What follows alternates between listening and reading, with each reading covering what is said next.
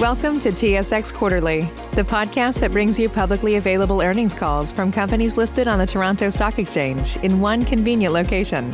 Gone are the days of looking through confusing websites. You'll find the important information right here. Enjoy the call.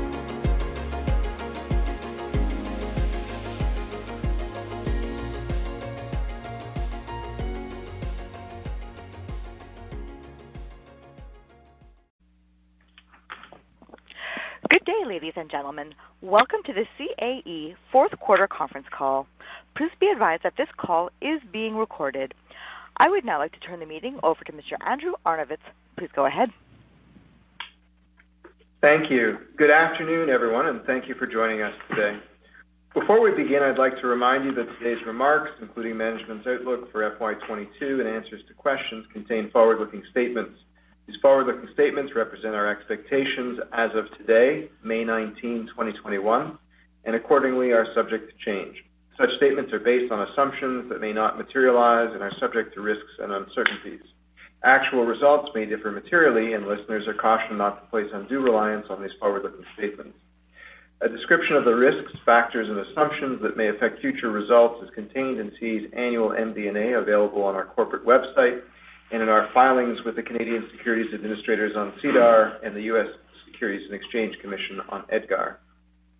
On the call with me this afternoon are Marc Parron, C A's President and Chief Executive Officer, and Sonia Branco, our Chief Financial Officer. After remarks from Marc and Sonia, we'll take questions from financial analysts and institutional investors.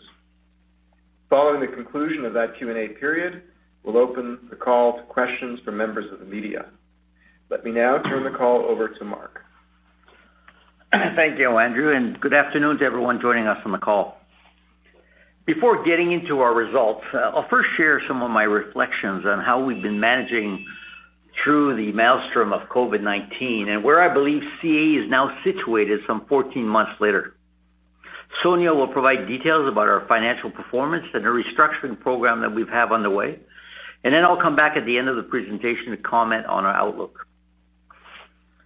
Looking back on the fiscal year, C A E demonstrated tremendous mettle and resiliency in confronting the challenges of COVID nineteen in highly innovative ways and, and without ever skipping a beat in terms of the critical support that we provide to customers worldwide.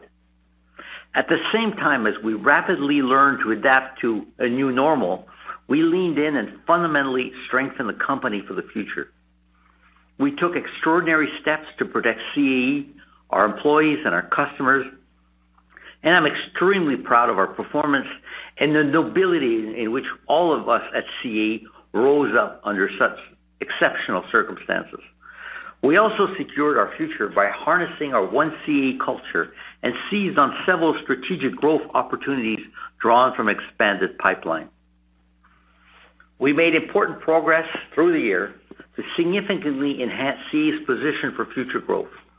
The added financial flexibility from our capital raises has enabled a succession of five highly strategic acquisitions that we announced over the course of the last six months.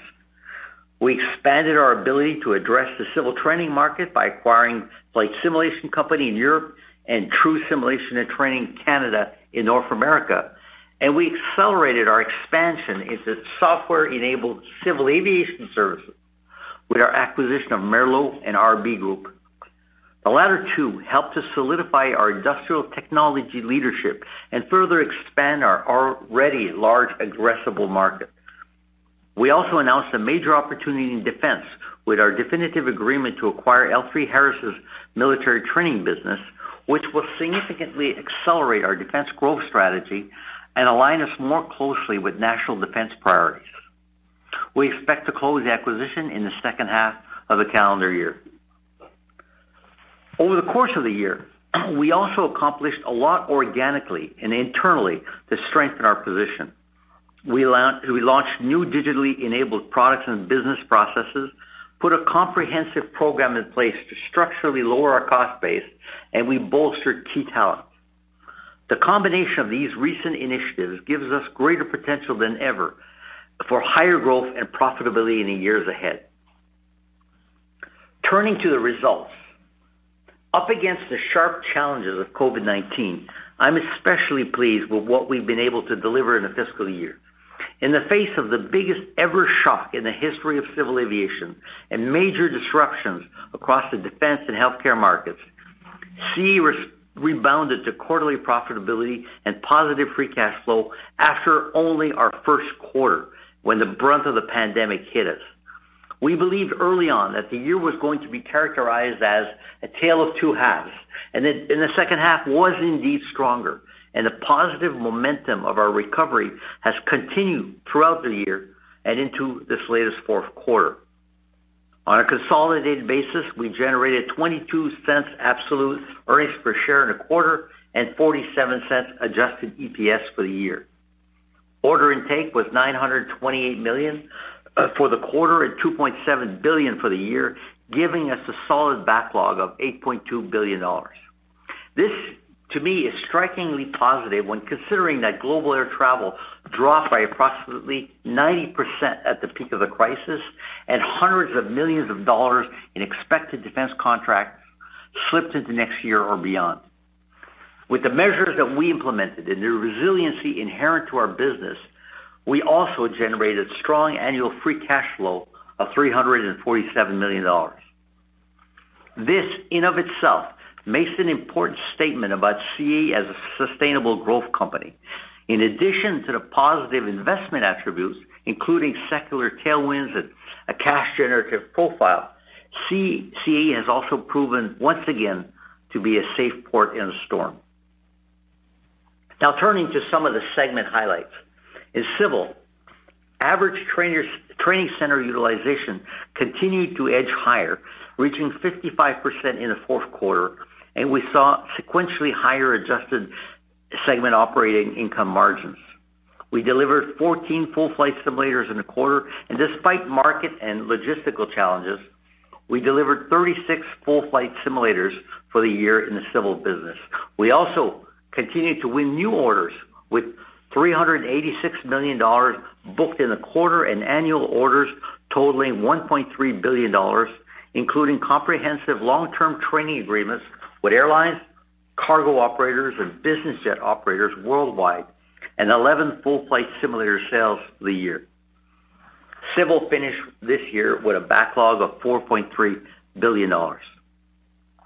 In defense, orders of three hundred seventy million dollars in the quarter gave us a book-to-sales ratio above one point one for the first time in the last five quarters. And even with significant expected orders moving out of the fiscal year, defense order bookings reached one point one billion dollars for a three point nine billion dollars defense backlog. Despite having to contend with COVID nineteen headwinds in defense, especially in international markets, we stabilized the business and made excellent progress to position it for future profitable growth. During the year, we secured all of our foundational recompetes, and we won significant new competitions in our core market and expanded our position in digital immersion, operational support, and security. C A's mission is to lead at the frontier of digital immersion with high-tech training and operational support solutions to make the world a safer place. And a prime example of that is how we're positioning defense for the future and bringing our mission to fruition. Is an example of that being our recent win of a flagship program in the United States called the United States Special Operations Command, or U S SOCOM, to lead the integration and architecture development efforts for the Special Operations Forces Global Situational Awareness Initiative. I really want to underscore the significance of two defense of our fiscal twenty-one wins, and in particular this U S SOCOM program, and I'll comment more on them in my outlook. Turning finally to healthcare, we completed deliveries of the C A E Air One ventilators during the quarter, and we reached record level quarterly revenue even before the contribution from ventilators. Our ventilator initiative was an important humanitarian effort that had the added benefits of generating incremental cash flow and providing employment during a time of crisis. And the speed and effectiveness with which, which we developed and delivered the C A E Air One is a testament to the unique combination of C A's agility, our deep subject matter expertise in healthcare, and the vast industrial and technological capabilities of the company. During the year, healthcare continued to bolster its position as the innovation leader in simulation-based healthcare education and training through the launch of new A I-enhanced training tools and digital management solutions in support of our customers' training needs during the COVID nineteen pandemic. We also launched C A E SimEquip, simulated medical equipment, and we continue to develop transformative digital training solutions for O E Ms and leading medical device companies, including Edwards Life Sciences and Cordis, a Cardinal Health company. With that, I'll now turn the call over to Sonia, who will provide a detailed look at our financial performance. And I'll return at the end of the call to comment on our outlook. Sonia?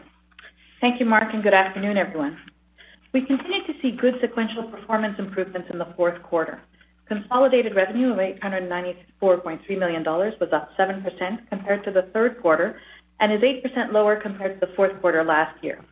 Adjusted segment operating income was one hundred six point two million dollars compared to ninety-seven point two million dollars in Q three and one hundred ninety-three point nine million dollars last year. Quarterly adjusted net income was sixty-three point two million dollars or twenty-two cents per share compared to twenty-two cents in Q three and forty-six cents in the fourth quarter last year. For the year, consolidated revenue was down eighteen percent to three billion dollars, and adjusted segment operating income was down fifty-two percent to two hundred eighty point six million dollars. Annual adjusted net income was one hundred twenty-seven point one million dollars or forty-seven cents per share, which is down sixty-five percent compared to one dollar thirty-four last year. Our disclosure this quarter provides the impact of the Canadian Emergency Wage Subsidy and other COVID nineteen government support pro- programs. We have highlighted the impact on some key metrics. During the period, we carried higher employee costs than we would otherwise have been carrying, as amounts received from the COVID nineteen government support programs either flowed through directly to employees according to the objective of the subsidy programs and the way that they were designed in certain countries, or the amounts were offset by the increased costs we incurred in revoking some of our initial cost-saving measures, including eliminating salary reductions and bringing back employees who were previously placed on furloughs or reduced work weeks. As such, we have been operating with higher op- higher expenses than we would have in the absence of S T Us, and so the impacts of the government support programs are mo- almost entirely neutralized. Our global training operations are especially cash generative in nature. Net cash provided by operating activities was one hundred seventy-four point six million dollars for the quarter, compared to two hundred forty-six point three million dollars in the fourth quarter last year, and for the year, we generated three hundred sixty-six point six million dollars from operating activities, compared to five hundred forty-five point one million dollars last year. We had a strong free cash flow in the quarter of one hundred seventy point six million dollars and three hundred forty-six point eight million dollars for the year, which compares to three hundred fifty-one point two million dollars last year. We continue to target an average conversion of net income to free cash flow of one hundred percent. Uses of cash involved funding capital expenditures for fifty point five million dollars in the fourth quarter and one hundred seven point six million dollars for the year, in line with our outlook of total CapEx of approximately one hundred million dollars for the year. Our growth CapEx is directly linked to our opportunities to invest incremental capital with attractive returns and free cash flows. With our current view of attractive market-led expansion investment opportunities, we expect total capital expenditures to more than double in fiscal year twenty twenty-two versus the prior year. Income tax recovery this quarter was three point two million dollars, representing a negative effective tax rate of twenty-one percent compared to an effective tax rate of twenty-five percent for the fourth quarter of fiscal twenty twenty. Tax rate was low because of the restructuring costs we incurred this quarter. Excluding the effect of these elements, the income tax rate would have been sixteen percent this quarter and nineteen percent for the year. Net debt was one point four billion dollars at the end of March for a net debt to total capital ratio of thirty point seven percent. This compares to two point four billion dollars or forty-seven point eight percent of total capital at the end of last year. Net debt to adjusted EBITDA was two point three eight times at the end of the quarter. All told, between cash and available credit, we have approximately two point seven billion dollars of available liquidity. C A's liquidity was further enhanced with the completion in March of a marketed cross-border public offering of common shares for gross proceeds of three hundred fifty-eight point five million dollars. As at March thirty-first, twenty twenty-one, we had a higher cash balance on hand from our recent equity issuances, and these proceeds will be used to fund the proposed L three Harris military training business acquisition and other potential growth investments in our pipeline. On the restructuring front, we are continuing to make good progress.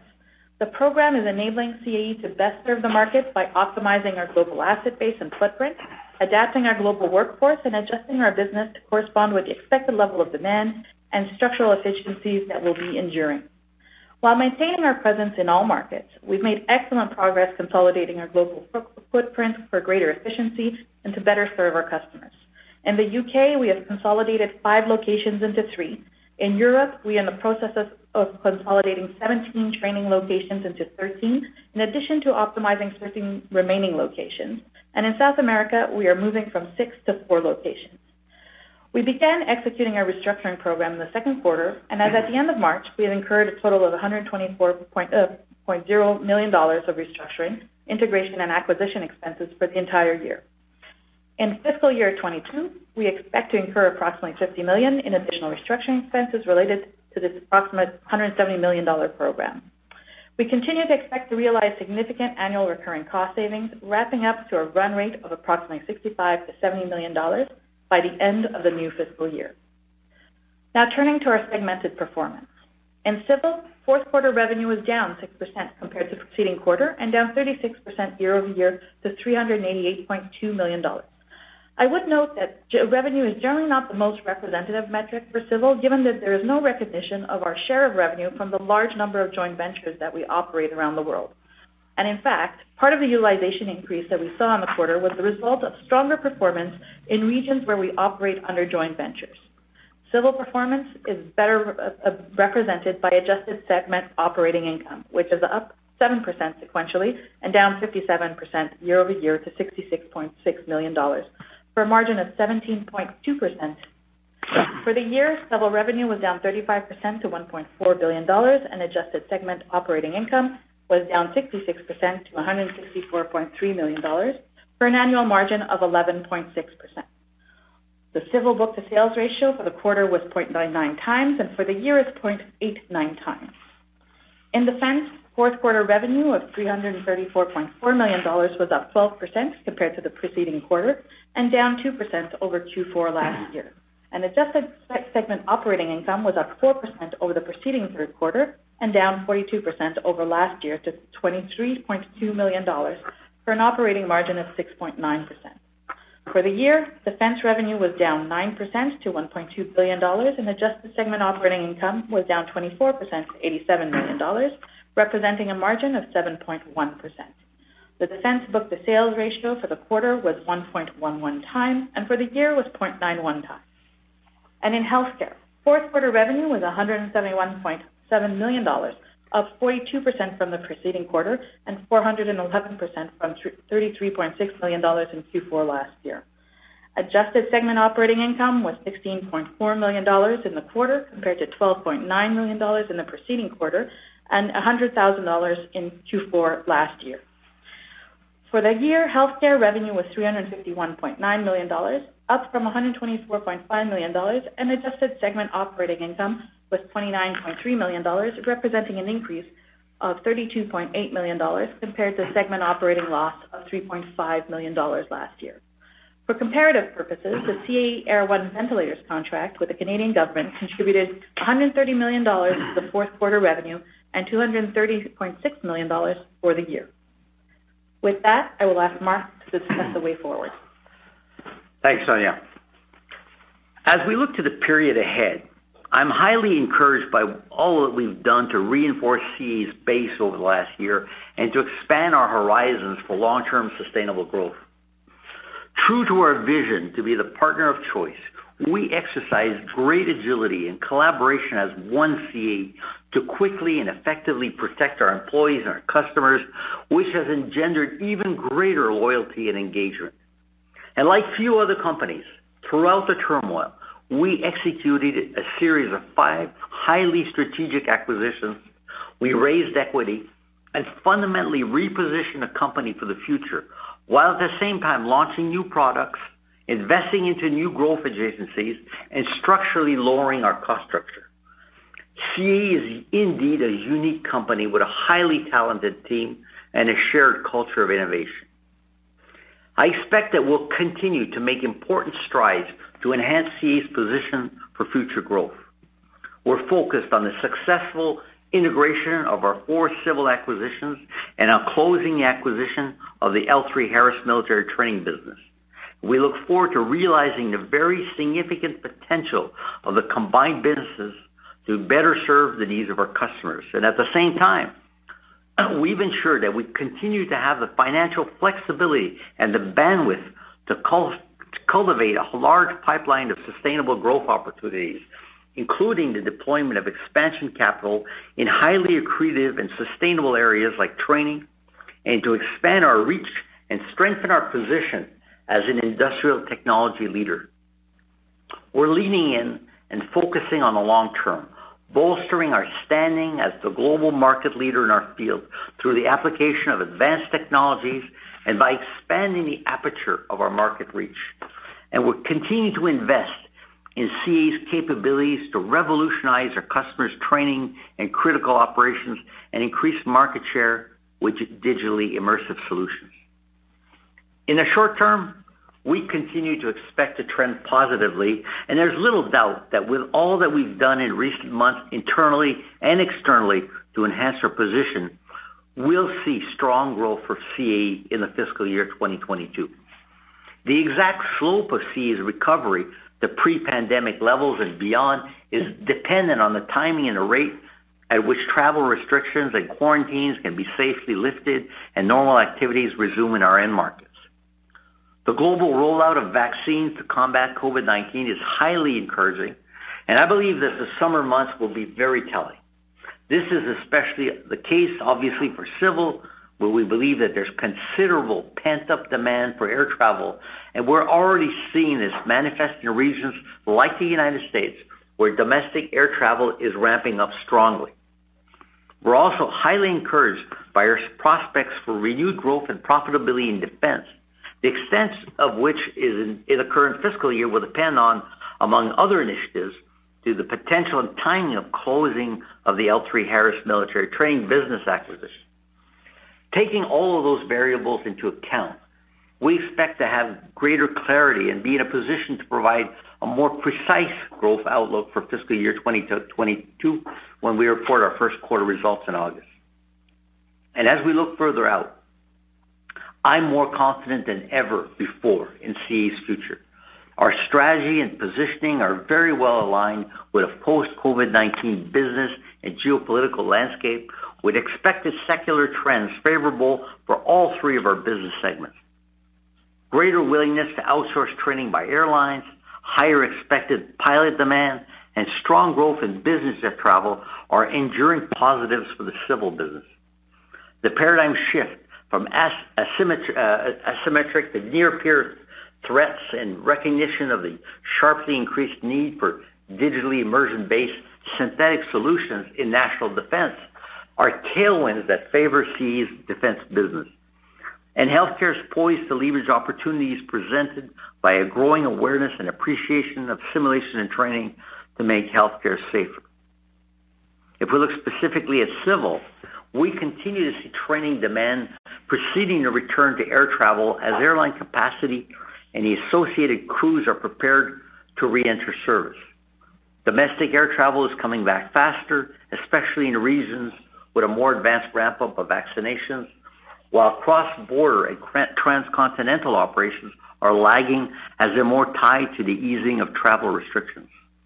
In the United States, we currently have requests and indications that pilot hiring will resume in the next couple of quarters, and we're already hiring, hiring instructors in support of our regional aircraft customers. We expect to continue expanding our market share and securing new customer partnerships drawn from a large pipeline of air, airline prospects. We've made very good progress in last year, having signed exclusive training agreements for supplemental training capacity on narrow-body aircraft with six customers, including major airlines in the Americas and aircraft O E Ms as well, which is often an initial step towards a more comprehensive outsourcing. We've also signed exclusive training agreements with six new startup airlines that have elected, that have elected to bypass the in-source training model altogether. Our growth in commercial aviation training in fiscal year twenty twenty-two will come from these new partnerships additional partnerships that we expect to conclude from our pipeline, and, of course, the general improvement in flight activities involving existing customers as restrictions ease. We also expect to see the benefits of the lower structural cost base that we've achieved as the recurring, as the recurring savings ramp up towards the end of the year. In business aviation training, flying activity has recovered much faster than commercial, and with levels of demand in the United States nearly back to twenty nineteen levels. This bodes very well for training demand in this highly important segment of the civil training market. Civil full-flight simulator sales uh, are driven by new aircraft deliveries, and while the total market remains small at present, we expect to maintain our leading share of available full-flight simulator sales. We still have the benefit of a large backlog of customer-funded full-flight simulator orders, and we expect to substantially deliver this backlog over the next couple of years, including upwards of thirty in fiscal year twenty twenty-two. Over the last couple of years, we've been steadily unifying the digital flight operations ecosystem with the goal of delivering a holistic suite of solutions designed to improve operations and enhance the crew experience while further increasing our large addressable market in civil. Our vision began in twenty eighteen with the acquisition of Pelesys, an aviation training courseware developer and publisher with one of the most comprehensive training and compliance systems in the industry. And we expanded on this vision with the launch of C A E Rise, our predictive management and training visibility system. And in the period ahead, we're going to continue to expand our reach beyond pilot training solutions into the rapidly growing market for digitally enabled crew optimization services. The acquisitions of Merlot and R B Group are building blocks that allows C A E to provide an end-to-end offering of crew performance software that extends from training through optimized crew operations and is unique in the industry.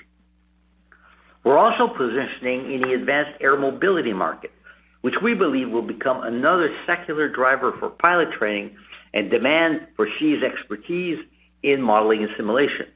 Last week, we announced that C A E had been selected by Jaunt Air Mobility to lead the design and development of the Jaunt Aircraft Systems Integration Lab for the company's new all-electrical, all-electric vertical takeoff and landing aircraft, the Journey Aircraft. By leveraging C A's extensive experience in high-fidelity simulation, we're going to work hand-in-hand with Jaunt to bring best-in-class simulation modeling to the aircraft development program from the inception of this program. In defense, at the same time as we stabilize the defense business in fiscal twenty-one, we position the business for future profitable growth. And I'm encouraged by our new competitive wins and large pipeline of programs that specifically call upon C A's expertise in the synthetic domain.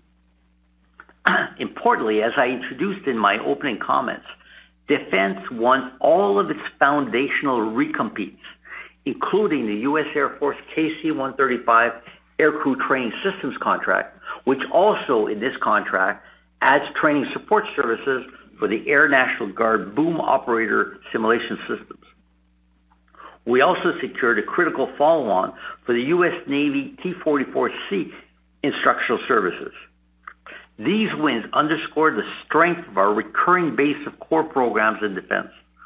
And new fiscal twenty-one competitive wins in our core market add to that base, including the United States Army Advanced Helicopter Flight Training Services and the France-Germany C one thirty J training solutions. We also signed agreements with Boeing to provide P eight A training support services for the United Kingdom Royal Air Force and with General Atomics to continue the development of a comprehensive synthetic training system for the U K Protector remotely piloted aircraft program. The Protector is General Atomics' first major M Q nine B sale, their next generation platform, which is expected to sell hundreds worldwide, with C A E providing its training support.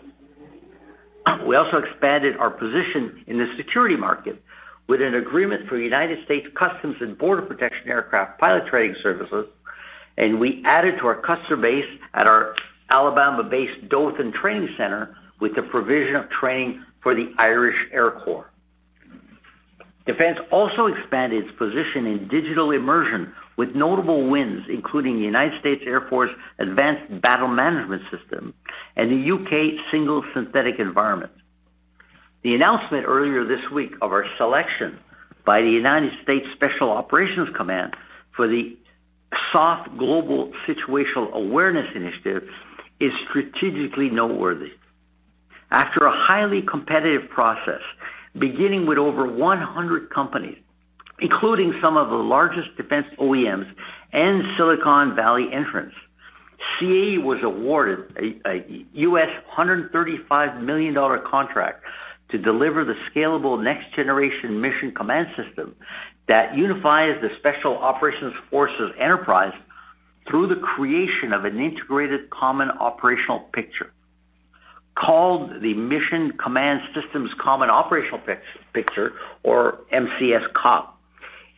This system will deliver enhanced global situational awareness to the U S special operators around the world.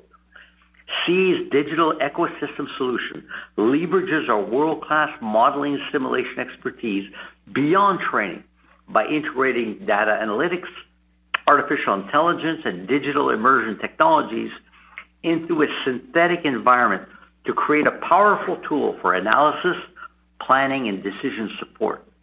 This technology is a critical enabler for United States and allied forces to successfully train and operate across all five battle space domains, a mandate that's laid out in the U S National Defense Strategy.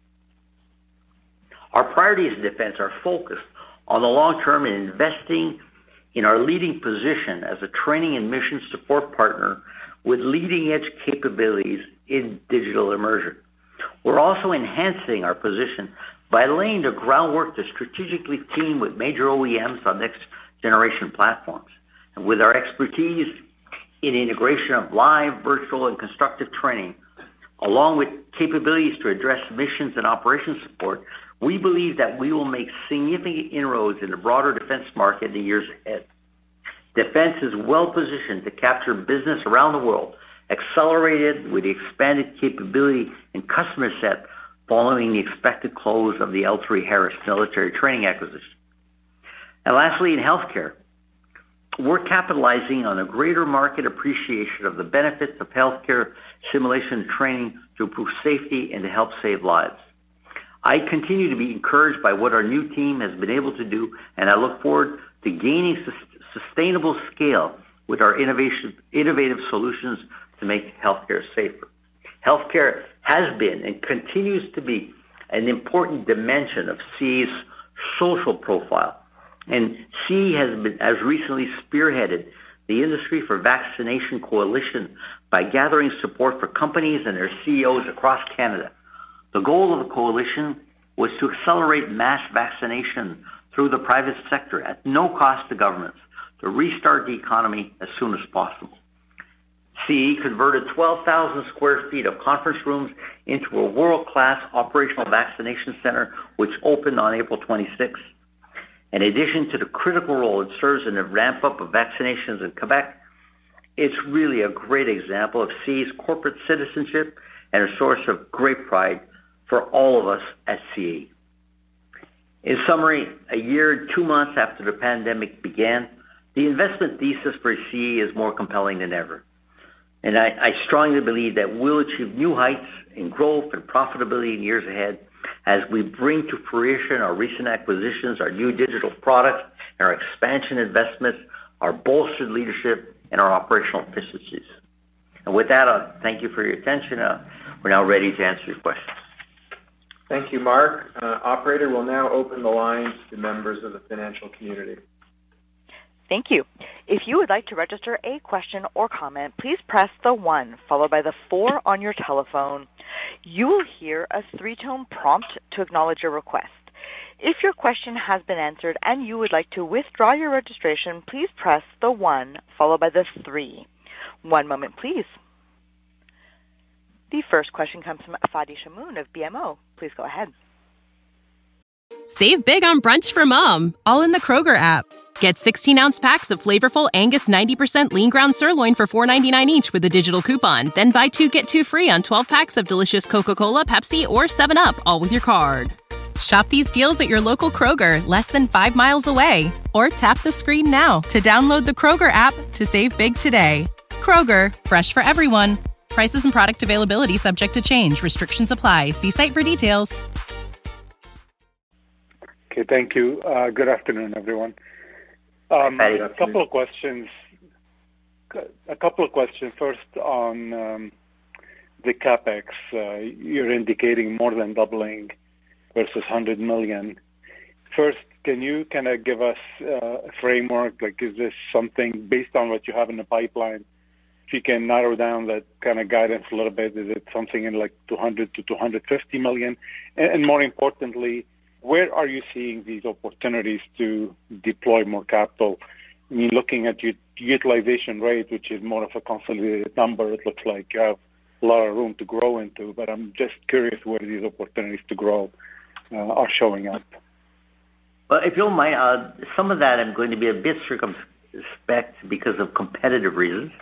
Uh, but I think broadly, uh, you know, where we feel confident in, in, in that CapEx number is because we're we're seeing the opportunities uh, that you know, we've had with conversations with customers, both on uh, on commercial and business aircraft, where we can deploy asset simulators uh, either to, uh, if you like, I talked about overflow agreements on, on commercial aircraft, so. You might not have seen a complete outsourcing, but you've seen a lot. What we've seen, though, is we've secured, as I said in the mar- remarks, a number of agreements with airlines that we, have, if we deploy the capital, we can and we can basically get overflow agreements that can be converted to long-term training contracts, especially on narrow-body aircraft. At the same time, in business aviation, we see quite a, an attractive opportunity in a number of locations to deploy uh, business aviation assets. And, and, of course, both of those uh, generate some of the best returns. So this growth CapEx that uh, is twenty, thirty percent incremental return on capital employed at a, after a very short amount of time. So we'll invest in those every day, invest in those every day of the week. And, uh, and if, I just, uh, yeah. if I just add, you know, so in in uh, in the review and the continual review of our capacity, uh, we we absolutely redeploy assets if uh, uh, first and foremost before issuing new ca- new capex. But opportunities, like Mark mentioned, they, they vary by platforms, right? So so the overall utilization metrics is probably not the best, and and so where we see demand in our pipeline and secured, uh, like Mark said, it drives nicely accretive returns, twenty to thirty percent. Range within the first few years of deployment. So so essentially that leads us to, to the guidance, which uh, essentially will set at about more than double this year's CapEx. Okay. Um, my second question is on the um, the uh, restructuring and the cost saving associated with it. How much of the savings have you realized in twenty-one? And uh, I'm just curious kind of if you have a way to, for us to think about how those savings play out into twenty twenty-two. You're saying like by the end of the year, the exit rate would be sixty-five to seventy million of cost saving. So what, what, what would you expect in terms of contribution for the year overall from those cost savings?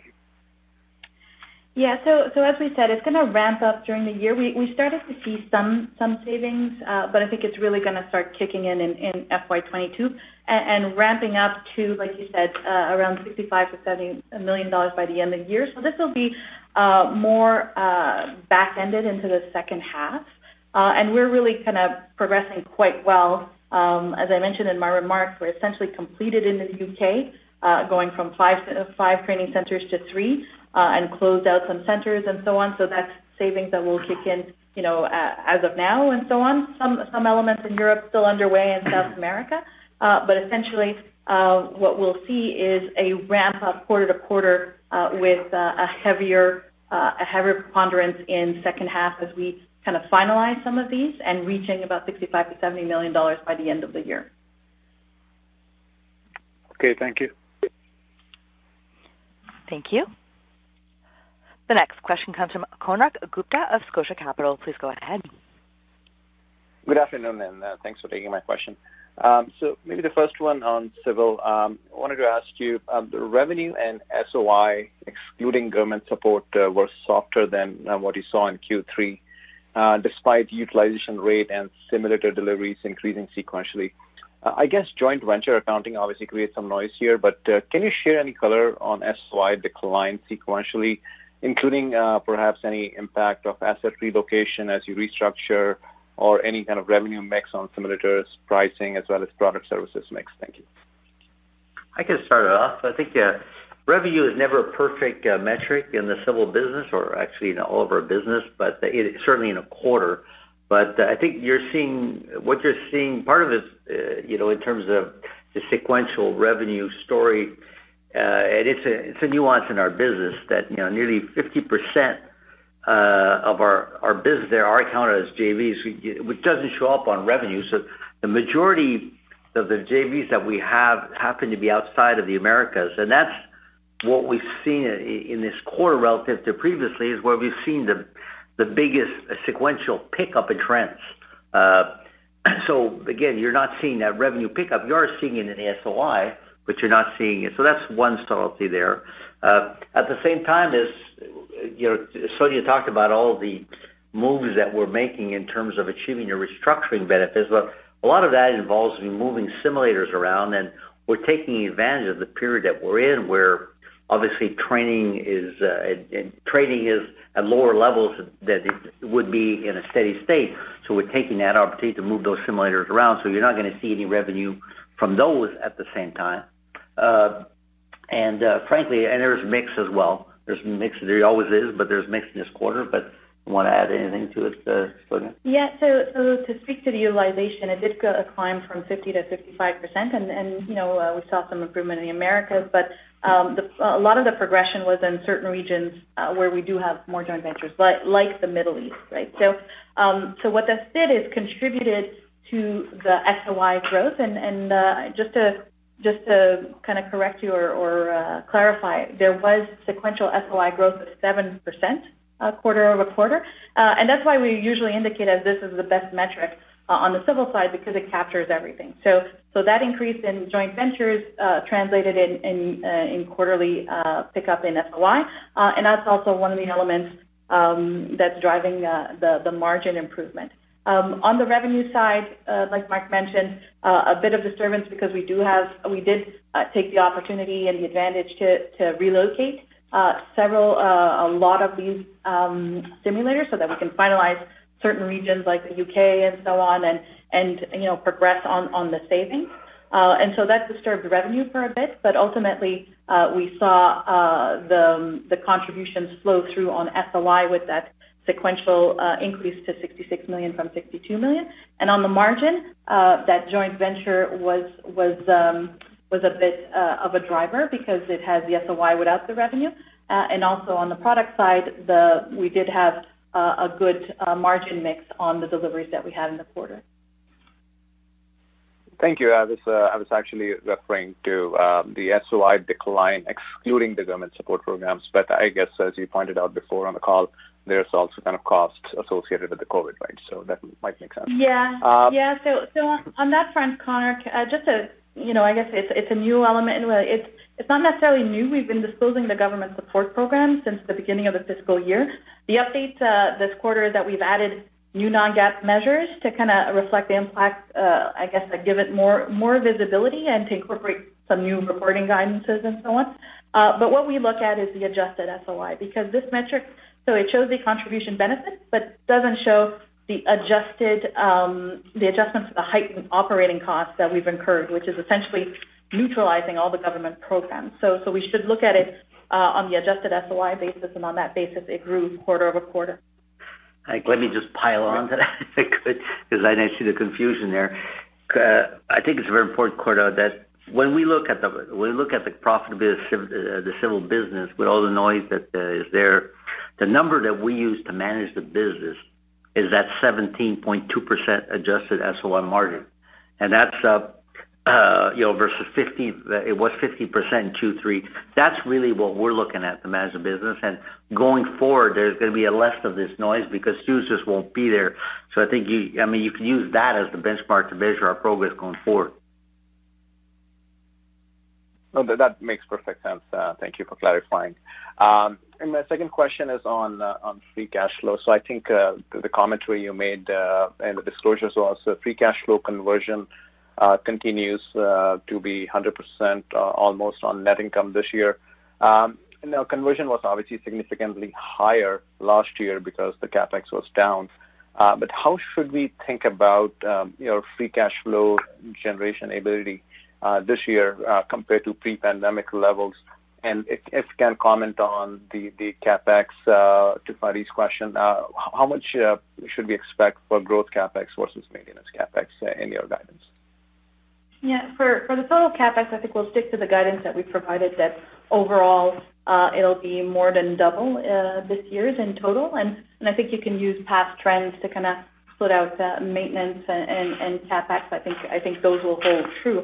In terms of free cash flow, I think, you know, in, in this very tumultuous year, uh, we've really demonstrated how cash generative uh, this business is, even at very um, uh, low levels of activity. And so uh, ultimately, we've always targeted in the past one hundred percent conversion of free cash flow, and, and uh, we'll, we'll do so again for F Y twenty-two. That's all my questions. Thank you. Thank you. The next question comes from Noah Poponak of Goldman Sachs. Please go ahead. Hi, good afternoon, everyone. Good afternoon. Hi. Just to make sure I have the new uh, or additional disclosure around the margins correct, um, Mark, would you would you expect the civil uh, segment margin, the seventeen point two you were just referring to, would you expect to see continued sequential improvement from here? From that level, even as the uh, government support programs uh, roll out? I think on the S S O Y level, definitely we would ex- expect continued uh, growth in that number, uh, just because we're going to throwing we're going to be throwing more revenue as quasi-fixed assets. I mean, the only thing I'll say there is you got to watch. Uh, I mean, we're in a funny kind of market, you know, obviously because of of, uh, of COVID. Uh, but typically what you would see the summer months is you see, uh, you know, when airlines are flying more, they're not training as much, so you see seasonal effects. That'll probably be less pronounced this year. But, you know, on a run rate basis, definitely as your volume increases in the next few quarters, you're going to see uh, S O Y pick up uh, from the volume of activity, from the restructuring activities that we put forward. So for, there's no doubt about that. Yeah, so, so you know, on a... On a financial basis, the government programs and the heightened operating expenses essentially neutralize. Uh, and so uh, minimal financial impact on a net basis for the year. And so uh, the adjusted S O I uh, is, is really the basis on which we're, we're providing the guidance and so on. And so ultimately what this program allowed us to do is keep employees on through the worst of the pandemic. And where volume of activity has returned, we have the employees to operate and, and serve our customers. And where it hasn't, we, we've made the required reduction. Um, and so, uh, you know, the growth, the growth uh, or the guidance that we're giving is on these adjusted uh, um, adjusted metrics. Now, the, the margin can fluctuate based on, on mix, but that's the base. Right. Right. So, Sonia, what you're saying is um, it, it's not just that, you know, you have the government programs and then you also have just other cost and disruption, and that we should adjust for one but not the other. What you're saying is there's costs in the system that you otherwise would have been able to manage that you're just not managing because you have the government support, and so we should think of those as neutralizing. Correct. Okay. Um, could you elaborate on uh, what you saw in the utilization rate within civil by um, large commercial aerospace versus business jet, and maybe a little bit more by geography? Uh, yeah, uh, business aircraft doing pretty good. As I, as I said, uh, you know, the U S in terms of flying activity, it's, it's pretty much back to COVID nineteen levels, which is quite astounding, which is, is really, uh, I mean, yeah, prior to going back to twenty nineteen. So you can expect that that's re- that's resulting in some pretty good training activity in our in our civil training center. It's a bit slower in Europe because of all the continuing uh, lockdowns in, in in Europe. Mainly, people have less less uh, ability to fly. But even that is, you know, recovered faster than you see in commercial aviation. It, it, sorry, in uh, yeah, in commercial aviation, just slower than the United States. If I go around uh, in commercial aviation, it, it's, you know, we're a worldwide business. So you, so your question, I think, is apropos uh, because really the, the the big pickup for us will be when the big pickup occurs, you know, throughout the world. But what we're seeing regionally is like. It, in the United States, on commercial aircraft, we're actually starting to see utilization match pre-pandemic levels. We're actually adding capacity, and we're hiring structures to support wet training with a lot of airlines. And, and our flight school classes are, are now looking to resume in, in really full force this summer. And, you know, with the voluntary furloughs that occurred over the past year in the United States, the, you know, the airlines are seeing a higher need for future pilots, as they, they really need to eventually replace everyone that's left, and, and they can no longer call, be called back. Uh, we're seeing, you know, we talked about this training bubble before, and we're starting to see that, uh, but it, it's, it depends on which geography you're in. In countries, in countries where you saw a sudden halt in operations and training, we're seeing a, sp- in a spikes in our training center utilization as the airlines rush to get their pilots current again. A good example of that was Uh, recently in Colombia, where we really work, we were working really hard. I tell you, we're above one hundred percent in our training center to support specifically Avianca that decided uh, to get all our pilots current again. And obviously it depends on the timing, but, you know, we're going to see this happen, to me, across most of the locations where there was pretty drastic uh, lockdowns. Uh, to look at, again, uh, again, going regionally, you see the India. Our utilization, notwithstanding the drastic situation that you see, which is horrific in terms of, you know, the deaths coming from COVID nineteen, the utilization in February uh, was over eighty, uh, ninety percent, just as the domestic market was making recovery. Obviously, that slowed down, uh, you know, for good reason. But uh, and, and if I could go around the world, but you're, you're really, if you were to basically look at where the remaining lockdowns are, where you have travel restrictions, then basically you're you're seeing a subdued level of training activity, and where you're not, like in the United States, you're seeing uh, you, you're seeing tra- people return to travel, uh, it, you know, quite heartily, and I'm very encouraged by that, and I think that that will show up in our in our numbers over the next few quarters, no doubt about that. So, Mark, if you were, it sounds like if you were able to disaggregate that fifty-five um, in in.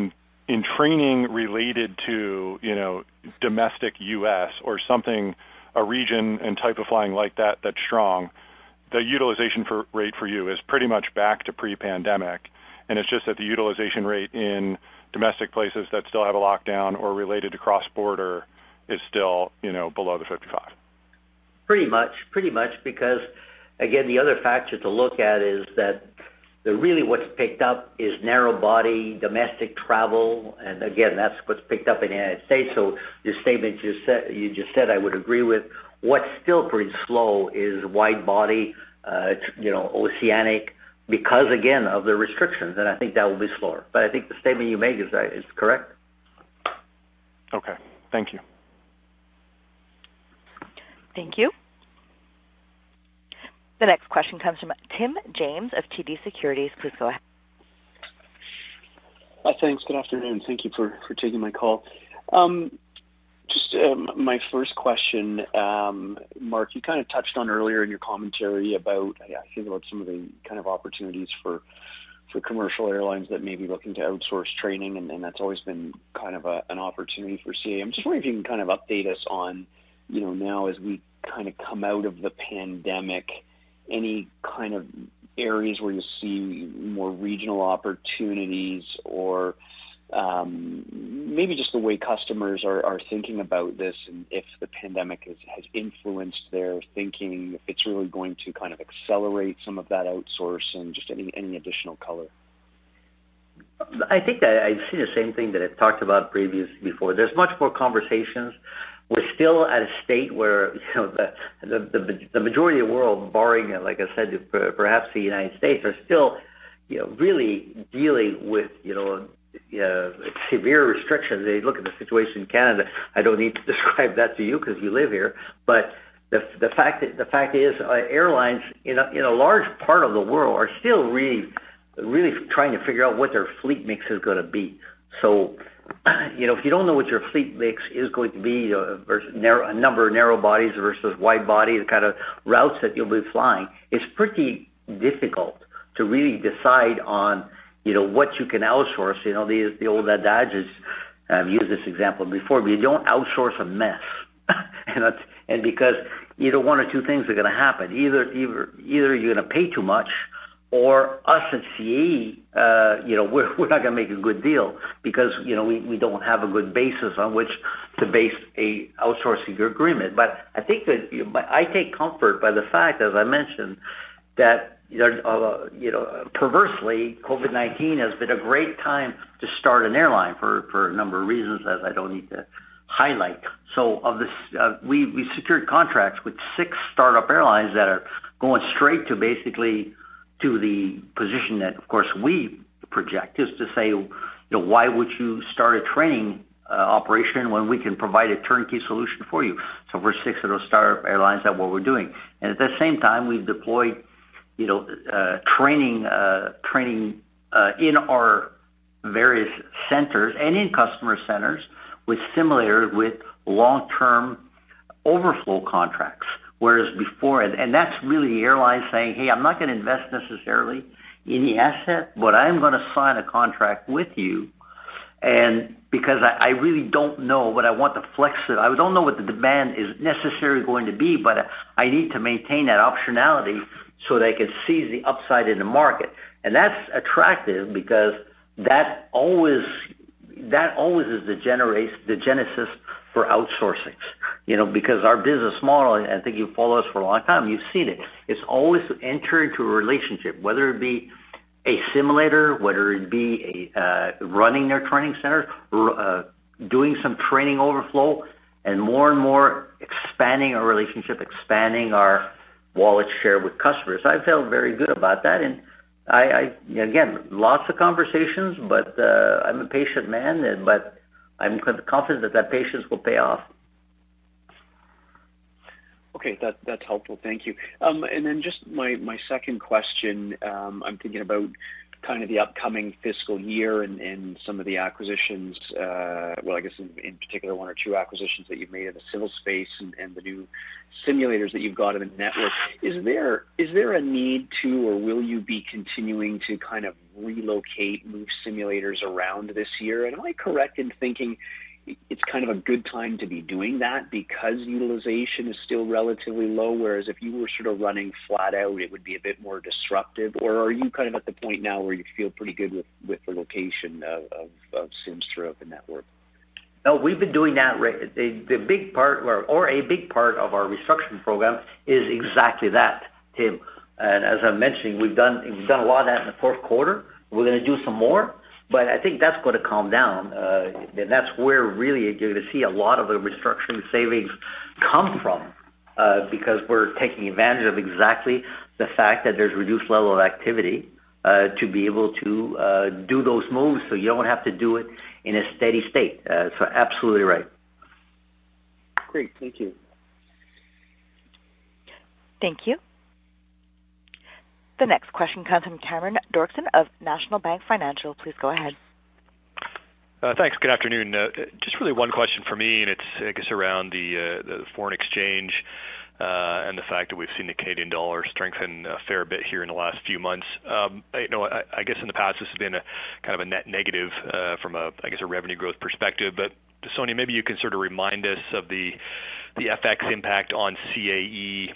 Uh, and you know, whether that's changed from where it was a couple of years ago, uh, and also if you have any sort of sensitivity around F X changes and what that means to either operating income or uh, to uh, to E P S. Yeah, so so you're right. It uh, it is a bit of a headwind, um, largely as a result of uh, the translation, uh, and so um, you know. Obviously, it, it really um, depends on where the, the revenues are earned and so on, so the sensitivity evolves. Uh, but ultimately, you know, what I use as a rule of thumb is uh, one cent on the U S D C A D. The whole year is about two and a half million dollars of S O I impact. Okay, you said two and a half million S O I. Okay, okay. Yeah, on the translation. Uh, Uh, just, just on translation. So, the, the, the in training centers, especially, I guess the, the, the revenue and the costs would generally be aligned. That's right. So, uh, so, so margins would be would be similar, uh, but the translation would come into a lower Canadian dollar equivalent. Got it. Uh, perfect. That's that's all I had. Thanks very much. Thank you. The next question comes from Kevin Chang of C I B C. Please go ahead. Thanks, thanks for taking my question. Maybe just a, a clarification question, Mark. You, you talked about you know what you're seeing from a, a utilization perspective by, by market, and a lot of it is being driven by, I guess, the level of, of openness uh, you know those respective economies have. But but wondering you know as as some countries look at you know how quickly demand has has has, has improved, or air traffic demand has improved in, in short order. And, and looking at the U S, I think we're seeing a pr- pretty strong rebound here. Are, are you seeing airlines in, in markets that are more locked down uh, potentially accelerating their training efforts to, to maybe prevent any bottlenecks if they if they think that their own domestic air traffic you know trends could experience a similar surge like the, like the U S airlines have seen the past few months here, or or are they waiting for more clarity before making that type of training decision? It depends. It depends. I think I was making, I was highlighting in the uh, question uh, from NOAA is exactly, you know, we're seeing that. Like for example, in South America, uh, I was using the uh, the example that Avianca really really decided to get all their pilots trained, so. We had a bubble there where we were operating at north of one hundred percent in our training center in Colombia. Uh, and so that's an example here. Uh, right now, if you look at some of the countries, uh, Chile's in full lockdown. Brazil, uh, Brazil, no surprise, still battling very high cases. So we're going to see. So necessarily the flying activity isn't there. Uh, we're seeing uh, airlines hunkering down. Uh, but it, that'll come back. And that, would, uh, that when that comes back, I would fully expect that uh, we're going to see similar kind of story that we saw in uh, Colombia. Asia Pacific, uh, you know, many countries have, if you just read the newspapers, right, that many countries have pulled back on opening up the green channels that they had uh, due to what's happening in India. Uh, Malaysia declared a national, uh, nationwide lockdown again. So if you look at our utilization numbers overall, You, you can well imagine that we're uh, a key partner to AirAsia, which is a you know the Southwest Airlines, if you like, of Southeast Asia, and so you can well imagine if that, that Malaysia is locked down, then you know we're not too doing too much there. Uh, I, I talked about India, what's happening. We have been high in India, that's coming back down. Uh, so not surprisingly, uh, you know I don't think I think it's a pretty mixed situation over there. In Europe, though, you know we've seen. Uh, Basically, it's a day-by-day situation, and uh, you know I was encouraged to see some opening up uh, recently that we're that they're telegraphing that they allows um, tourist travel in uh, within Europe right now. So that's very good positive. Uh, we see uh, I, I could go around, I could go on and on, but you see Portugal's possibly lifting as early as May seventeenth. But until it until those lifts happen, uh, it'll you know it'll, it'll be slow, and I think airlines have been cautious in terms of their training activity. But then you go to other areas, like for example Japan, where Japan Airlines has never missed a beat. They're, you know, that training center is operating at very high levels because they've they've taken the uh, the tack that they're going to take basically the opportunity uh, throughout is to maintain their pilots fully trained. Overall, I think if you look at our business in aggregate. I think what we've said before is look at the I A T A growth path. Uh, we're not getting ahead of the I A T A uh, growth path uh, that's predicted. Uh, but having said that, you know, and I'm very, I, I'm very encouraged by the level of flying activity that I see in the United States. And I think that will be reflected. I don't think anybody is going to take flying for granted anymore. No, that's a, that, that's a fair comment and, and great color. And maybe just... Um, Uh, a, a clarification point. You, the, the, within healthcare, the C A E Air One ventilator, you, you, you've completed the deliveries uh, in the fiscal fourth quarter. Uh, is there a reason why you, you can't um, sell that to, to, to, to other governments or other, other uh, you know, hospitals? Is, is, is, is there a reason why this is or, or this is a kind of a, a non-recurring revenue stream, or, or is this something you can actively sell to, to, to, to other no, customers I think, here? Well, I think what you're seeing there is our discipline. You know, we remain focused to what we're good at, and what you saw uh, specifically with the uh, example of ventilator is, you know, what you're seeing is what C A E can do. Uh, and I, I, I always point it that way. You take the, the the fantastic subject matter expertise that we have in healthcare, where we understand everything to do with, you know, uh, the training for intubation and everything to do with the use of ventilators. So we were able to see, seize that subject matter expertise, and considering the crisis that existed at the time for the use of ventilators, marry that up with the core competencies at C A E of systems engineering, software, the global sourcing that we have, uh, and, and put that all together and produce in, in an absolute record of time. Not only produce them at high rate, but the you know invent them, because you know there was no there was no ventilators available, and there was obviously no parts available, so we went from scratch. So you saw an example of what we can do. So with regard to your question about moving forward, we took a conscious decision basically to say that, well, if we look at the market going forward, yeah, we could do that, and maybe we could get some results. But I think, you know, with the with the, the what happened in the pandemic, you know, a lot of people now produce a lot of ventilators, including you know, t- typical uh, producers of ventilators across the across the, the world. O E Ms that produce ventilators. And there's a, at the moment, I think there's a glut overall. I mean, obviously there's some shortages in, you know, key areas like, for example, you know, tragically in India, for example. But what you're seeing is overall there's going to be a lot more ventilators on a steady state than is actually required. And going forward, you know, do we really want to be competing against established players producing ventilators?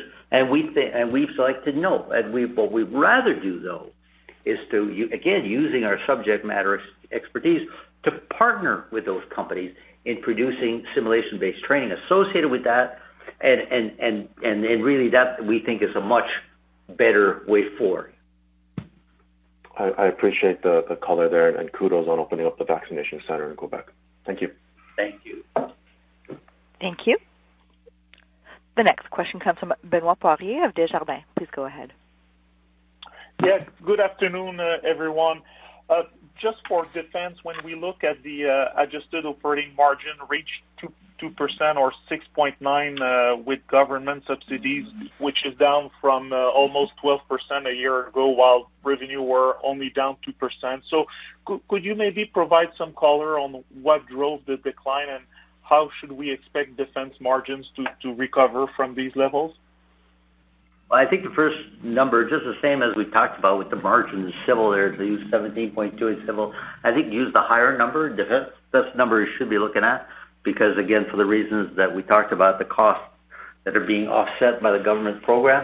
Uh, so we, we talked about before those those issues. They haven't changed really, but uh, been a while. The, the fact is, if you look at the the fact that our book-to-bill has been below one for the last five quarters, Uh, and which has changed this quarter, by the way, in a, in a quite nice way, and I can expect that to continue. So you take the lack of orders, particularly product orders, because they tend to be higher margin, number one. And the fact is, you know, well, you're you're eating off your margin. So as you eat, you're eating off your backlog. So as you eat off your backlog, uh, you know, you still you still have a lot of costs. So those are, you know, in the end of the day, you have to be absorbed. That's number one. The other thing is, you know, our, our mix has changed over the past few years to more service contracts. They tend to be lower margin. Uh, we have had a host of COVID-related issues uh, in defense, particularly internationally. U S has been less affected, but having said that, it has been affected. And I'll just give you an example I've quoted before, is like our Tampa Training Center, which is which trains C one thirty crews.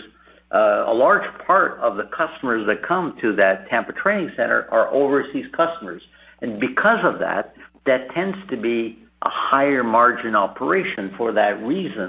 But the customers haven't been able to show up because they haven't been able to travel. So that's been quite a bit of a headwind all year. Uh, but internationally, uh, you know, what's happened is we've really had uh, issues in, in regards to Uh, basically access to customers, access, access to, uh, to facilities, uh, due to lockdowns overall. So all of those factors explain where we're at. Going forward, I mean, the COVID-related issues themselves are abating. We still have some, like we access to customers in the Middle East, for example, is still difficult. So programs are still difficult, and we are basically executing those programs as we speak.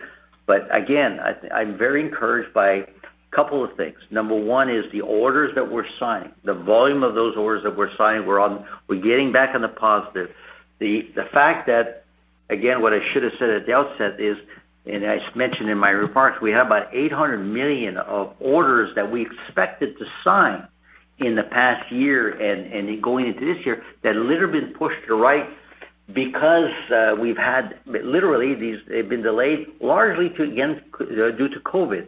Because although defense forces themselves, there is obviously an essential service they've kept operational, but large cases that the people that would support, you know, uh, putting orders, contracts in place, just haven't been been there, or certainly not enforced, and that's caused the delays. That's going to catch up over the next few quarters. Uh, at the same time, we've used the opportunity during this COVID crisis, you know, to make the investments uh, broadly as a company to make sure that we come out of this as a COVID winner. That includes operational efficiencies in defense. Some of that is captured in the restructuring service, uh, the restructuring that you see. So that part of that sixty-five to seventy million will be reflected in the defense. So I guess long, long answer to show that margins should be going up, and I fully expect us to get north of, you know, the north, well, at least in the low double digits before too long. Okay, that, and of course, that's really great call. And of course, and of course, everything gets increased when we do the L three uh, acquisition, L three Harris acquisition, because on a typical basis, they were they were operating at a higher margin than we are, with a concentration of more products uh, than services, and a a, a large, much uh, much stickier kind of backlog because of the programs they have. So that'll improve things as well. Yeah, and with respect to defense, how much visibility do you have for fiscal twenty-two? Which, I mean, what is already in the backlog to meet your growth ambition? And following L three, what would be the uh, breakdown between equipment and services uh, in terms of mix for defense?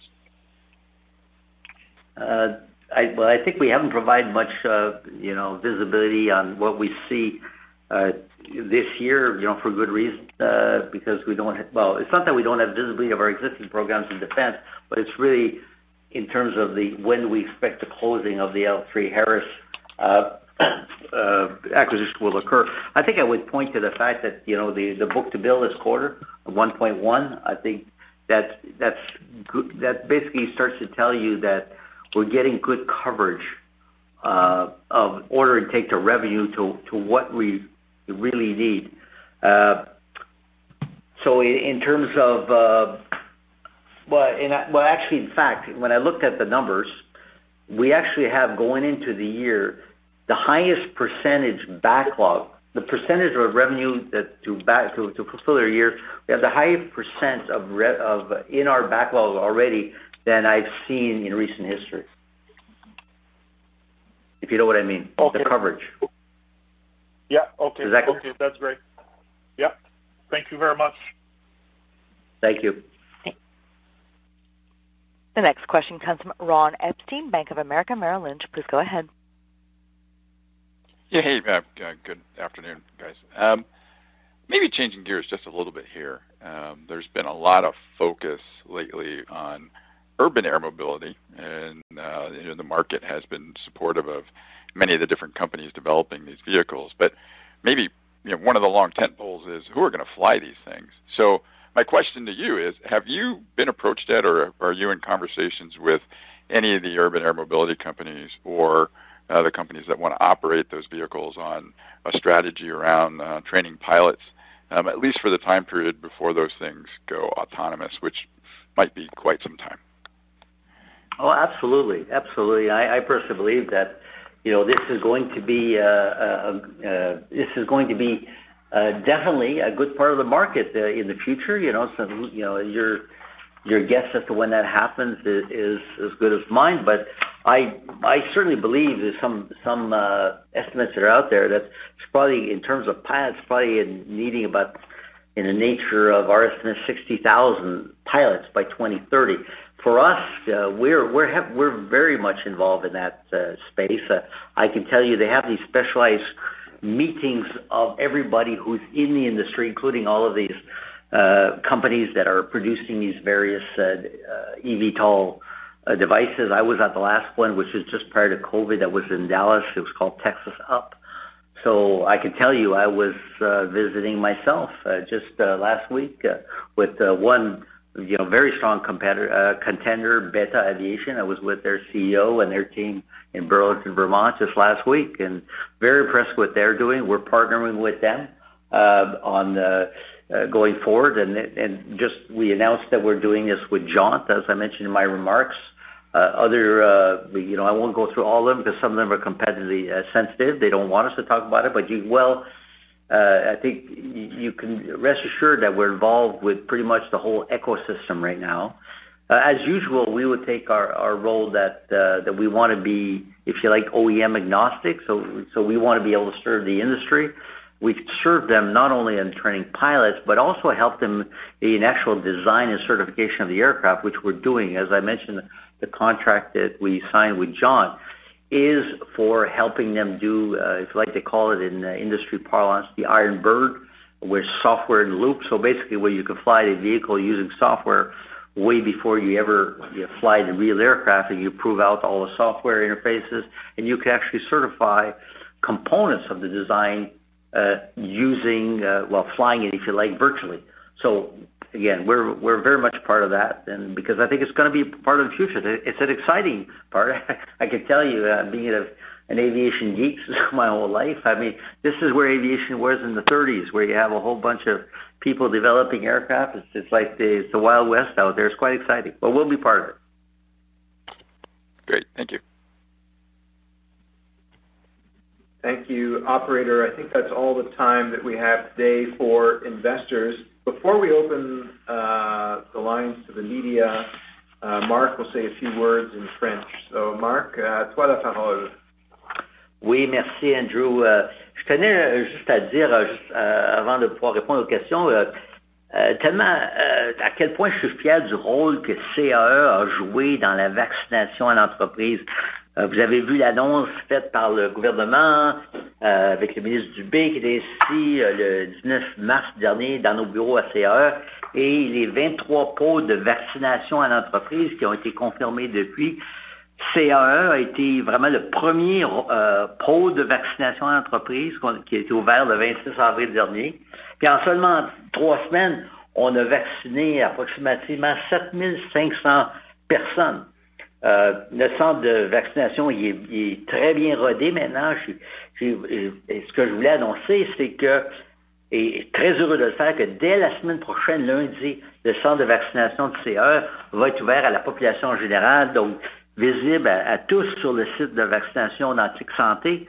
Euh, puis pour moi, notre engagement dans cette initiative démontre l'importance qu'on accorde à notre rôle et notre impact social, parce que, comme on, on le dit, puis on n'est pas les seuls, les vingt-trois pôles de vaccination, tous les coûts sont engendrés par les compagnies.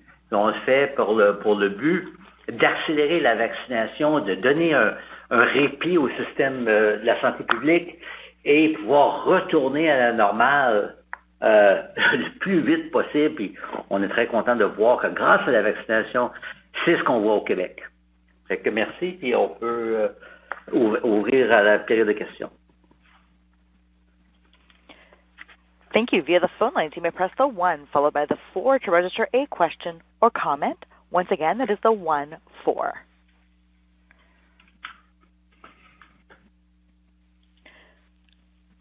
The first question comes from André Allard of Les Ailes du Québec. La parole est à vous. Please go ahead. Oui, bonjour, Monsieur Parent. D'abord, euh... je tiens à féliciter toute l'équipe de C A E pour son leadership justement dans la vaccination de l'entreprise. C'est une belle initiative. Puis comme fan d'aviation et d'aéronautique, je suis content de voir que c'est une entreprise du secteur qui, qui mène euh, cette initiative-là. Euh, Merci, Alex. Maintenant, je veux juste confirmer avec vous euh, quelque chose que j'ai lu ce matin. Puis je veux juste m'assurer que j'ai bien compris. Vous avez mentionné que dans le secteur de la défense, C A E a remporté tous ces nouveaux appels d'offres durant l'exercice. Est-ce que c'est exact? Puis comment vous, si c'est le cas, comment vous expliquez ça? Est-ce que c'est juste que vous êtes trop meilleur, trop bon par rapport à vos, à vos compétiteurs? Non, ce que je disais, c'est qu'on a remporté, euh, je disais le terme en anglais, en anglais, Foundational Recompetes, c'est qu'on a gagné tous les contrats où on, on exécutait des programmes euh, d'entraînement de pilotes euh, qui, évidemment, sont des, sont des contrats qui vont, qui sont sur plusieurs années. Euh, c'est très important, euh, évidemment, pour le, le, le revenu et le profit chaque année. Puis, on avait un, un nombre de ces programmes-là qui venaient à échéance cette année. Okay. Donc, un exemple, un exemple, c'est le K C cent trente-cinq, où c'est qu'on entraîne tous les pilotes de la U S Air Force, la Air National Guard, dans, dans quinze bases euh, américaines qui sont aux États-Unis et un peu partout autour, autour du monde. Bien, ce contrat-là venait à échéance, puis ça il y a été un, un appel d'offres. Euh, on a compétitionné avec plusieurs compagnies et on a gagné. Puis en plus, non seulement on a gagné le contrat, mais il a été bonifié par euh, non seulement l'entraînement des pilotes, mais l'entraînement du personnel qui ravitaille les avions, le boom operator. Fait que ça, c'est un exemple. L'autre exemple que je mentionnais, c'est où on entraîne des pilotes pour la U S Navy, pour le T quarante-quatre, qui était finalement un King Air militaire, puis euh, qu'on, qu'on entraîne, puis on a gagné ça aussi. Fait que tous ces programmes qui sont des, qui sont, qui ont été reconduits cette année, on les a tous gagnés. Puis c'est très important, évidemment, parce que ce que ça fait, c'est que ça, ça solidifie notre base. Puis en plus de ça, on a gagné des contrats euh, en, en, en, en deçà de ça. Donc, ça s'annonce bon pour l'avenir. OK. Euh, maintenant, je vais vous amener dans, un petit peu dans le futur, parce que Euh, la, la Commission européenne, l'Agence européenne d'a- d'aéronautique, a débuté l'étude euh, pour possiblement euh, réduire ou voire éliminer la nécessité d'avoir des, ter- des, des, des, des simulateurs niveau D, ou ce qu'on appelle communément là, des, des euh, F F S, ça veut dire des full flight, euh, des full, euh, euh, des simulateurs plein mouvement, pour y aller plus, pour possiblement aller plus avec des F T D, donc des simulateurs sans mouvement, parce qu'il y a une grosse remise en question là, sur l'utilité d'avoir des simulateurs avec, euh, avec mouvement versus un F T D. Puis je voulais savoir si dans cinq ou six ans d'ici, ce serait plus nécessaire d'avoir des simulateurs euh, euh, full motion pour l'entraînement des pilotes. Quel serait l'impact sur l'entreprise? Puis avez-vous commencé à évaluer comment vous pouvez euh, éviter ou diminuer le risque face à ça? Bien, écoutez, moi, ce que je dirais, c'est que je suis dans, je suis dans l'industrie depuis longtemps, je suis pilote moi-même, je m'entraîne sur les simulateurs moi-même parce que j'ai une licence de pilote de ligne. Euh, je, ne, je ne vois pas du tout de, de, euh, comment dire, de défi pour notre business par rapport à ça. Euh, je ne le vois pas non plus comme, euh, comme chose qui va arriver. Puis, de toute façon, même si ça l'arrivait, Euh, je pense que vous pouvez imaginer que l'argent où on le fait, c'est pas sur les, les vérins électriques ou, électri- ou, euh, ou électroniques qui, qui font le, le, le, le mouvement du simulateur. Nous autres, ou ceux qu'on différencie, puis ça, ça fait pas d'hier, ça, ça fait longtemps, c'est la fidélité de la simulation. Puis la, fidé- la fidélité de la, de la simulation, euh, que, que tu utilises un full motion ou non, elle doit être là, puis je ne vois pas les autorités de réglementation euh, lésiner quoi que ce soit sur, le, puis même si c'est le contraire, sur euh, comment sophistiquée que la simulation, elle est. C'est sur ça qu'on compétitionne. Puis on est euh, vraiment euh, t'es, comme vous dites, les meilleurs dans le monde dans ce sens-là. Fait que ça ne m'inquiète pas du tout, euh, personne. Okay. Je ne vois pas du tout un impact sur notre business. Mais de toute façon, corrigez-moi si je me trompe, mais C A E, on l'identifie encore à tort comme d'abord un fabricant de simulateurs, alors que c'est de moins en moins le cas. C'est de plus en plus un, une entreprise qui fournit des solutions complètes de formation, puis le simulateur fait partie, est un élément de, ce, de, de cette solution-là. Mettre en charge notre équipe de marketing. C'est exactement ça. On était, quand, quand, je, quand j'ai rentré à C A E, moi, à peu près quatre-vingts pour cent de, de, de, de chiffre d'affaires venait de la vente de simulation, de la vente de simulateurs de vol. Évidemment, la, quand je parle de la situation euh, maintenant, euh, faut, faut, faut que je me place donc, avant COVID, là, parce que le, la COVID, évidemment, ça, ça, ça affecte notre, notre, notre business, mais sur le court terme. Mais aujourd'hui, on à peu près vingt pour cent de notre business vient de la vente de simulateurs aux compagnies aériennes. Et c'est pas parce que le nombre a, a baissé. C'est quand j'étais à quatre-vingts pour cent avant, le vingt pour cent maintenant, c'est même plus de simulateurs que, que, qu'on avait, qu'on avait quatre-vingts pour cent. La différence, comme vous dites, c'est maintenant, on a des, des solutions de formation complètes et c'est vraiment là qu'on s'est passé. Même si on est, on va continuer à être le chef de file dans la vente de simulateurs au monde. OK, ben je vous remercie beaucoup. Ça, ça, me, ça me permet de comprendre, hein, finalement, que malgré l'évolution des choses, puis ça devait, ça devait, elle devait aller plus vers les F T D, vous êtes quand même en mesure de garder une bonne partie de votre chiffre d'affaires, c'est ce que je comprends. Ben, nous, on est une compagnie qui, vraiment, dans l'âme, dans notre A D N, c'est on est des innovateurs. Puis, on il n'y a rien qui, qui dure toujours. On, on y va toujours, puis on va continuer à faire ça. OK. Merci beaucoup. Je vais laisser les autres poser des questions. Merci.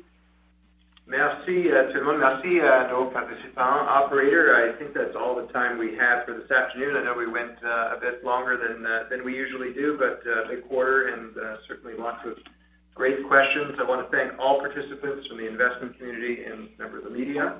And I would remind uh, participants that a transcript of today's call can be found on C E's website as well as a link to the replay. Thank you very much.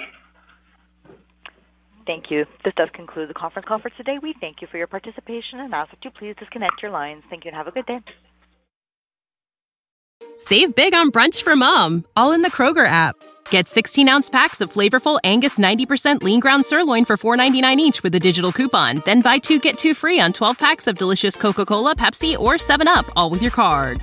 Shop these deals at your local Kroger, less than five miles away. Or tap the screen now to download the Kroger app to save big today.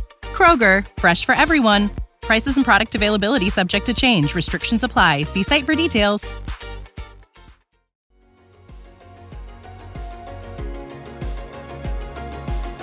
Thank you for listening to T S X Quarterly. If you enjoyed the cast, remember to leave a good rating. And remember, for any additional inquiries, please consult the company's investor relations section on their website. See you next time.